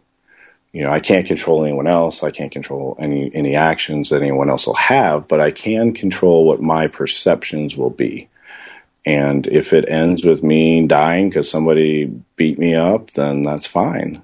You know, I'd rather believe that that person has some good there. And, and that, that got instilled in me pretty young when I got, again, more active and involved in anarchism and a lot of beliefs of uh, different Russian writers and, uh, you know, from pushing even from Russian into uh, early American culture of the 1900s, of the worker movements, Emma Goldman and uh, others that were working within those groups. Um, that was a huge part of it. Of if they're going to do it, they're going to do it. Like I, I, don't fear that. If you're gonna do it, do it. If you're gonna kick my ass, do it because I've got other stuff to do. Like I don't have time to to worry about you. I don't have time to wonder what you're going to do. I don't have time to think about all of these things. I'm too busy living. I've got too many things to do. And if you want to do it, do it. If not, let's talk about it. Let's see why you're mad. Let's move on. you know, like I think if we, especially within the conspiracy culture, if you could get people to to eliminate fear, to to get rid of the fear mongering, to not make people feel like everybody's out to get them, and instead just go, you know, if they are, they are. Let's do something now. Yeah. You know, like taking that energy and utilizing it. Like if, if the energy that was taken into whether or not UFOs are real was utilized into feeding and clothing the homeless of a community, no one would go hungry. You know, and, and that's my only gripe with a lot of it is I don't disagree with it, but don't do so much about something you have no control over Yeah. Like let, let's use this for for the greater good like yeah man i totally there's ufos bigfoot and jfk's brain is somewhere in cuba i honestly probably totally agree on all of it um, but I want to make sure that kid has something to eat tonight. Mm-hmm. You know, and, and if a lot of the people within these cultures were unified in that and realized that they have the power, I think that, like, you know, if Alex Jones was saying these things, if there were these large Yeah, speakers were saying those things, that, that would be the opportunity there. or even Now- just the church, man. You know what I'm saying? Of Yeah. who of who they're supposed to to represent. Like if they could just instead of debating about what Jesus said, debating about the prophets and, and what does this mean, and have Bible studies and all this stuff, and mm. just simply do the things that He said do. Like what would happen with that that mass of people? Just simply did what Jesus said do. Love your enemies. Uh, you know what I'm saying? Look after the orphans and the widows and, and you know what I'm saying? Help those, pray for your enemies, bless your enemies, bless those who curse you. Like if you really took that serious and you let that work be done in you, like, you know, th- there's really no uh, end to the possibilities about where we would be right now. Because if we look at Christ or his followers, disciples, whatever, that was just a small group of people started something that they really believed in, right? And so all of these people we have now who claim to believe in that story or whatever, but it's not manifested through their life. Um, that's when we get into just uh, debating the ideas and the doctrines and the theologies and who's right versus just simply doing what he said do, man. Well, and I think that was something that was even said uh, in biblical times. You Mhm. have parables and ideas where Jesus will talk about all kinds of things that would be like, you know, you can debate it or you can do it. You Yeah. know, you can you can talk or you can get off your ass. Mm-hmm. Um, and unfortunately, I think that what happens in groups, you know, it's like the idea of Jeffersonian politics that something needs to be literally whatever structure is created must be destroyed every couple of years to create a new. Um, I think it's the same way. And I think that what happens in groups is that you have them get comfortable, they continue on, and there's security and power they know that they're going to be okay. They know that everybody's provided for and taken care of, but then they still need more and they need more and they need more money. They need more power. They need more land. They need this or that. I mean, America is so guilty of needing more and more defense. We need more and more defense. We need to make sure that we have more money to defend against the enemy when the enemy's at home in the sense of it's ourselves. So I think that same mindset, if it was just taken into this account of like, okay, let's destroy and recreate, then you keep that freshness that you're talking about, and you keep that that spirit alive. If we didn't live in the eyes of fear, a fear of what will happen if a society changes, then we could get so much more done, and so many more things would happen. You know, like th- things change, uh, businesses end, governments end uh, capitalism ends. You know, Rome fell, and you continue onward, and and you continue moving forward, and not fear it. And I think the fear is the thing that that keeps that power over people. And you can see it with everything. It, it, it's the way that all kinds of groups will utilize a uh, a feeling that someone may have in order to manipulate it into making them commit actions that they wouldn't normally commit.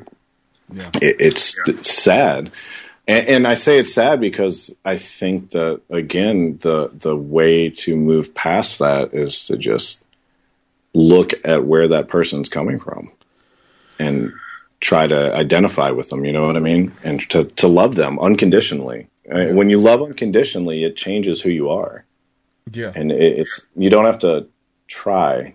You know, you make the effort, the the the change your mindset, and all of a sudden you find yourself always paying attention and always noticing that person leaving the grocery store with that look in their face that just looks like sad. And that you say hi to that person or do something nice, and they're just going to be blown away. And it might not be much, but I know for me, when I was at the depths of depression and, and all I could think about was suicide, those people doing that are what would keep me around. Yeah. And that gives us that opportunity to do that. You know what I mean? Like on such an individual level of just like, loving unconditionally all of those around, I think once that happens, it, it creates a united power and a united front that really could be completely unstoppable if it would happen. Yeah, and I think it's it's uh, simple as well. Like that, I think what we're talking about is something that that we can do, right? Like we can go out tomorrow and do it. We can go out today and do it. Whether it's speaking that kind word, shaking somebody's hand, touching somebody on the shoulder, you know what I'm saying? Uh, just the just the power in these small things, man, that gets overlooked because we look at people as an inconvenience or we feel like society has wronged us or whatever. It's like once we get over that stuff and then we can think about others or we see others as an extension of ourselves, right? Treat others how we want to be treated. Um, it moves past all of the, the different spiritual things or whatever, like we're talking about, to just something very tangible. To where I remember when I was going through some hard times as a Christian, uh, um, a few years ago when we are talking about like being shunned by all of my friends and all of my constituents with uh, you know evangelist friends, people who were wanting to go out there and win the world for Jesus. These type of people, um, and they all kind of like turned their back on me without even I, I didn't even hear from any of them, right? And then maybe a year or two passed by, and and I talked to one of them like, hey man, you know, we've been praying for you, man. It's like, well, dude, you can keep your prayers, man. All I need is a phone call. Like a phone Yeah. call would have been amazing, man. Well, we've been praying for you. It's like, dude, just a Yeah. phone call, just something that simple, man, just to let people know that you care. So I believe I went through all of that stuff to learn from it, to see other people who have maybe been in similar situations where they feel abandoned and left out and overlooked or whatever, to see just the small implications, man, just the small things that we that we can do to brighten up somebody's day and essentially change their life, man. To speak into somebody's life, a blessing. You know what I'm saying? Just speaking a positive right. word over somebody. Yeah, I think that you have to it, when bad ha- or what you view as bad happens. Uh, it's something you have to embrace, you know, because you now have an opportunity for a lesson. Um, you know, with uh, my mom passing last week, that was my viewpoint on is that this is a amazing opportunity for for learning and for growth and for development. I think that uh, hitting rock bottom at points in your life and, and having such a difficult time is, in the end, a blessing because you now have the opportunity to identify with people in a real way and to to be able to tell them like I understand where you're at. Like I know And me, it yeah. sucks. Like I know that feeling. Like I know why you're doing what you're doing. I did that. You know, I've done those acts. I, I've done all the things that you're doing to try to destroy yourself. And I get it. You know, it sucks. It's horrible. And you're not alone. And you're not bad. And you're not, uh, you know, evil. You're not doing these things because you're a bad person or you don't deserve love or any of these things um, it gives us such an opportunity if we're willing to embrace it when turmoil and struggle and strife come our way. You know, if you if you don't fear it, if you don't view it as why does this always happen to me? Why am I always the one that have to deal with this? Why all these things? And you view it as like, thank you. You know, thank you. Okay, I can I can do this. And you thank the universe and you think whatever it is, and view it as like, okay, here's my opportunity. This is my chance. This is my opportunity to to shine, to to learn, to grow. Um, I think that that is where true knowledge really comes from, is from those experiences. You know, until you know the worst of the world, you can never understand the best. And until you know the, the absolute bottom, there's no way you can ever feel the top. You know, like you can't understand how vital and important the light is until you've been in the dark for so long. And, and I, I think that if we were willing to really look at ourselves and be honest about where we are and how we are, that we would all see that we have those points and times, and that within us we have the ability to make people feel amazing to make them feel uh, i mean in the end it's up to them they'll f- make themselves feel however it is but you have that opportunity to at least tell them you're amazing. You're awesome. You know, that's why I love my job. I get to do that for six hours a day. You know, six hours a day on one person. Sometimes nine hours, sometimes 12 hours on one person a day. I get to sit with them and talk to them. And when they start to open up about themselves, when they start to open up about how they feel about things and how they really view what's going on in their lives, you then get to be there with them and, and tell them, no, you're awesome. You're not, no, don't come down on yourself. You're not bad. You're, you're sitting here through this and you're sitting amazing. And I know it hurts, but you're doing really, really good. Or, you know, what it can get really deep and it can get real philosophical and they can start opening up about their life. And I've had a lot of clients. They're just like, oh, I'm a terrible person. Oh, I'm a scumbag. Oh, I'm this, that. And I get that chance to sit with them and be like, no, you're not. you're not a bad person. You know, you're not, you don't deserve bad. You don't deserve this or that. Like you've got good in you. Yeah. Um, that's where I think that for my job, it, it, it's, I never call myself like an artist or anything like that. Like a tattooist is a sacred word and it's the opportunity to sit with someone and, and share that with them. Mm-hmm. You know, to, to put someone into pain, you're already bringing them to a different level.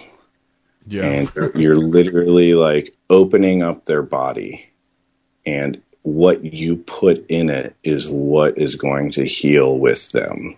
Yeah, that's good. And it, it it's up to you what you're going to put in it. You know, I, I think my clients. something that they're going to remember forever. Yeah, I mean, it, it's it's something that'll stay with them. I, I, I think that my clients come back to me for that reason. You know, the, the tattoos are solid tattoos, but I think that that attitude and that connection far outweighs uh, the quality of work.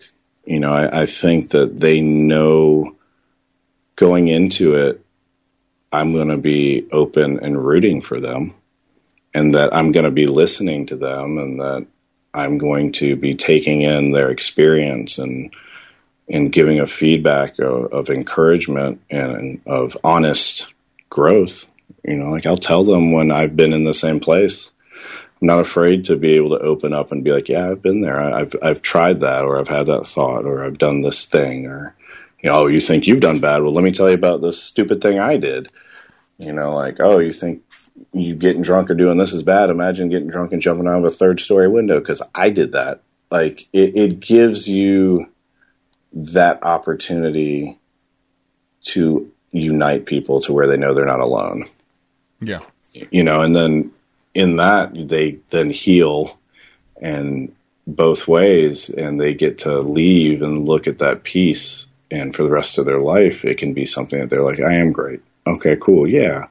I am great. I'm a good person. Yeah. And, and then tattooing these people for years, I get to watch them grow as people. And for me, I'm honestly, I feel like it's it's selfish at times on my side because I just get to grow and be encouraged by watching them. You know, you watch people start out as one thing where they're not living the life that they're meant to live, and it can be anything from drug dealing to partying to you know really bad stuff. Um, and then years later, they can be on top of the world, taking care of some kids, and having this positive thought and starting charity organizations or nonprofits or any of these things. You know, those are the times I'm like, man, I almost feel selfish because this is what I get to experience. I get to take that in and learn from these people and watch this growth and watch this development. Now, I think that with my job, I'm probably the luckiest person alive because I get to be there with people and I get to experience that with them. That's awesome, man. You definitely get to inspire a lot of people, and I think that goes um, pretty far as well. With you kind of putting the uh, message even above the art because the art is phenomenal. It's not Oh, just thank you. good; it's it's phenomenal, man. You guys are the best uh, in town, man. Your work has been featured in so many magazines and things like that. It's honestly anybody listening, if you guys need to travel to Daphne, Alabama, and check out the Belle Rose tattoo and the work of Sean Herman and his staff there as well. I've been tattooed by some of the guys up there. Uh, some amazing Yeah, work, dude. tattooed you, right? Who was that? AJ tattooed. Yeah. AJ, man. AJ, yeah. AJ's amazing, man. I mean, all the guys there. Um, again, it's kind of another selfish thing on my side. I get to be around these guys that are genuine, heartfelt, amazing dudes, and, and and they they blow me away with so many different things that they'll do. Like we've had times where I've tried to give them bonuses and they try to refuse it because they don't they want that money to be there for the shop Yeah. you know, or like the conversations they have, like Paul, the amount of work Paul does with former Marines, uh, with vets, and just with people in general now. I mean, he's trying to start a nonprofit that's just aimed at helping people get what they need when they've been in bad situations. Mm-hmm. You know, he was in this gnarly motorcycle wreck that almost killed him and would have killed anyone. And what he got out of it wasn't why, you know, why this happened to me, what was me. It was, I need to give back and help because people tried to help me and did help me. And now I need to do that. And he's done it tenfold in just a year. He's, he's helped more people than I could even fathom. And that's like what drives him. And it, it's honest, honest and genuine. You know, he's still good old crazy fun loving Paul that then in the same breath is going to try to make sure this person that was in a terrible car wreck or was in these bad situations has what they need. Um, I think my inspiration comes from these guys. Yeah. You know, every one of them individually, there's something that you can talk about for hours. I mean, down to not even just the tattooers. I mean, Aaron, the piercer, Yeah. is so genuine and so heartfelt, helps so many people in so many different ways that just kind of goes unseen by others. Um, Kyle, who does everything that you can imagine for a business to have. I mean, he is the multimedia branding and, and advertising and a lot of the creation development that we have for the web presence for so many things you know, comes from this guy and it's amazing. And then he'll be the first one that when he's looking at everybody's work, he's just like, man, that's an awesome tattoo. That's amazing. That's so good. And he's so genuine and encouraging that you're just like, really, Re- really, you think so? And it just makes you feel amazing. And getting to be around every one of them every day is, I'm very lucky Yeah. and I think that that's why what comes out of there comes out of there. Yeah. I don't, I don't, you know, yeah, I don't know what you guys did, man, but you guys have assembled a team of some of the best of the best that's that's out there, man. The artwork speaks for itself. There's tattoo shops on like every corner, man. But to see the work coming from you guys, I think it goes to show that the waiting list, like I know the majority of you guys have this these huge waiting lists to actually have a sit down with you guys, and it's because the work shows for itself, man. well, it's actually it's not too bad now. It's not know. okay. It's kind of slowed down a little bit. Well, it, I guess it's what people would view as long. Um, you know, most of the guys are. are I was at- hearing nine months for for you. I well, for me, I'm two years, but the other guys are are typically just a few months. Okay. Um, so I, I only say that to say like I, I say in a way of people not to be discouraged. Like you know, definitely there's somebody that can take care of anything anybody needs at any point in time. Um, it's not really an exorbitant wait. My wait is honestly just because I have been tattooing for 13 years now, and I tattoo the same people, so they just keep coming back and keep coming back. So it, it becomes a wait, but it's only because usually once I start tattooing somebody, I don't really stop. Mm-hmm. And it, it'll, you know, there's some people I've been tattooing now for 12 years straight. So it, it just keeps on going. So I, that's the only reason really for, for my wait. But the, the rest of the guys is, you know, you might have to wait a few months, but I think that it's definitely worth it. Yeah, um, but we also have walk-ins too. You know, there, we definitely can always take walk-ins and Definitely everything. worth it. Yeah, man. Okay. So, yeah, man. Anybody listening, if you guys want to check out the artwork as well, you can go to the the website for the Belle Rose. We'll have the link in the description. We'll also have the Serpents of Bienville uh, link in the description as well, so you'll be able to check out the artwork that we were talking about with these different stories. So you can actually purchase prints there as well. I want to encourage you guys, everybody listening, to go there, pick up one of the prints, man, and so you have the story right there with you. Thank you. Yeah, we've got um, the prints available for purchase. Um, oh, and the shop website is thebellrosetattoo.com. Um, but for the serpents, we've got uh, the prints available for purchase. We've got them in two different sizes. But then we also have uh, my wife's photography. Her prints are available along with my photography, and then the photo manipulations that I do too. Um, on top of more and more stuff that we're trying to grow with the web store, we're trying to make the web store almost more of a distribution for local art. Um, so that'll be a process we're going to be trying to work on this summer, where we're going to try to get it set up to where uh, local artists can have a venue to sell their creations via the internet. So take advantage of maybe the numbers for the website and the people coming in and that exposure to try to help local artists get their stuff out there. Definitely, man. Thanks for coming on. There's so much more that I want to talk to you about. There's so much uh, notes that I have here that we haven't even touched on, but um, we definitely, you know, like to have you back on if you. Oh man, yeah, you let me know. Yeah. Honestly, let me know uh, anytime you want.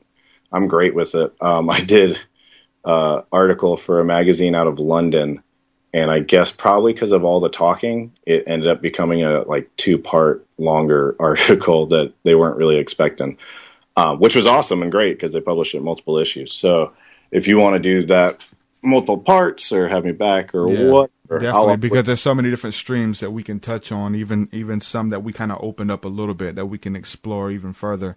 So definitely, man, we'll definitely have you back on.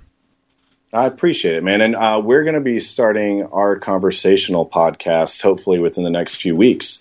Um, and if you were into it, we would, would, love to have you on. If that was anything that you would like to do, we'd definitely. love to talk to you on it. No doubt, definitely. I'd love to come on. Awesome, awesome, man. Well, thank you, and thank you for this uh, opportunity. It's really, I was telling my wife, it's really awesome the amount of things that you've got passion about that is so apparent, and the amount of work you've been putting out in a short period of time and trying to create something positive uh, for the people, not only in this community, but for the people all around with the web presence. And yeah. It's awesome to see. So thank you for the amount that you put into it, because I think that is something that everybody can learn from and be inspired by. Yeah. Definitely, man. So I just wanted to show my audience and the world your work, man, just to kind of, you know, be a, a portal, you know, for your work, man, and we'll see what happens. So Today's podcast is brought to you by WebCreatorPros.com. If you're looking for a professional website at an affordable price, head on over to WebCreatorPros.com, type in the promo code TRUTH to save $200 on your first website. WebCreatorPros.com. If you would like to sponsor the show or advertise on the Mythicist podcast, you can do so by going to www.mythicist.me and click on Sponsor the Show for more info. If you would like to support the show financially, you can do that also by going to mythicist.me and become a monthly supporter. We appreciate your monthly support. Won't you come, come and take me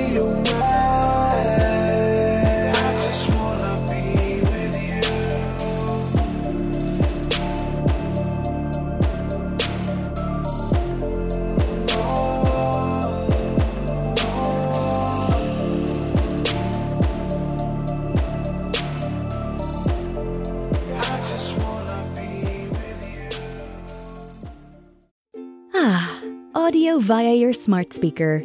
A wonderful hands free experience, leaving you more time to unwrap a miniature Whisper. Pick up a box of Cadbury Heroes today. Stay at home and share them with your family or friends. Sometimes it's the little things that bring us together. If you want a better tomorrow, start heading for it today. Lower your emissions and pay less tax than diesel with Toyota's incredible range of self charging hybrid electric cars. There's contributions of up to €3,000 Euro. And now, with a 2% VAT reduction, there's never been a better time to join the thousands of drivers who've made Ireland's best selling car a Toyota Hybrid. Contact your dealer or explore the range at toyota.ie and start your electric journey today. Toyota, built for a better world. Terms and conditions apply. Amplify your career through training and development solutions specifically designed for federal government professionals. From courses to help you attain or retain certification, to individualized coaching services, to programs that hone your leadership skills and business acumen, Management Concepts optimizes your professional development. Online, in person, individually, or groups, it's training that's measurably better. Learn more at managementconcepts.com. That's managementconcepts.com. With Lucky Land slots, you can get lucky just about anywhere. Dearly beloved, we are gathered here today to. Has anyone seen the bride and groom? Sorry, sorry, we're here. We were getting lucky in the limo and we lost track of time. No, Lucky Land Casino, with cash prizes that add up quicker than a guest registry. In that case, I pronounce you lucky. Play for free at LuckyLandSlots.com. Daily bonuses are waiting. No purchase necessary. Void where prohibited by law. 18 plus. Terms and conditions apply. See website for details.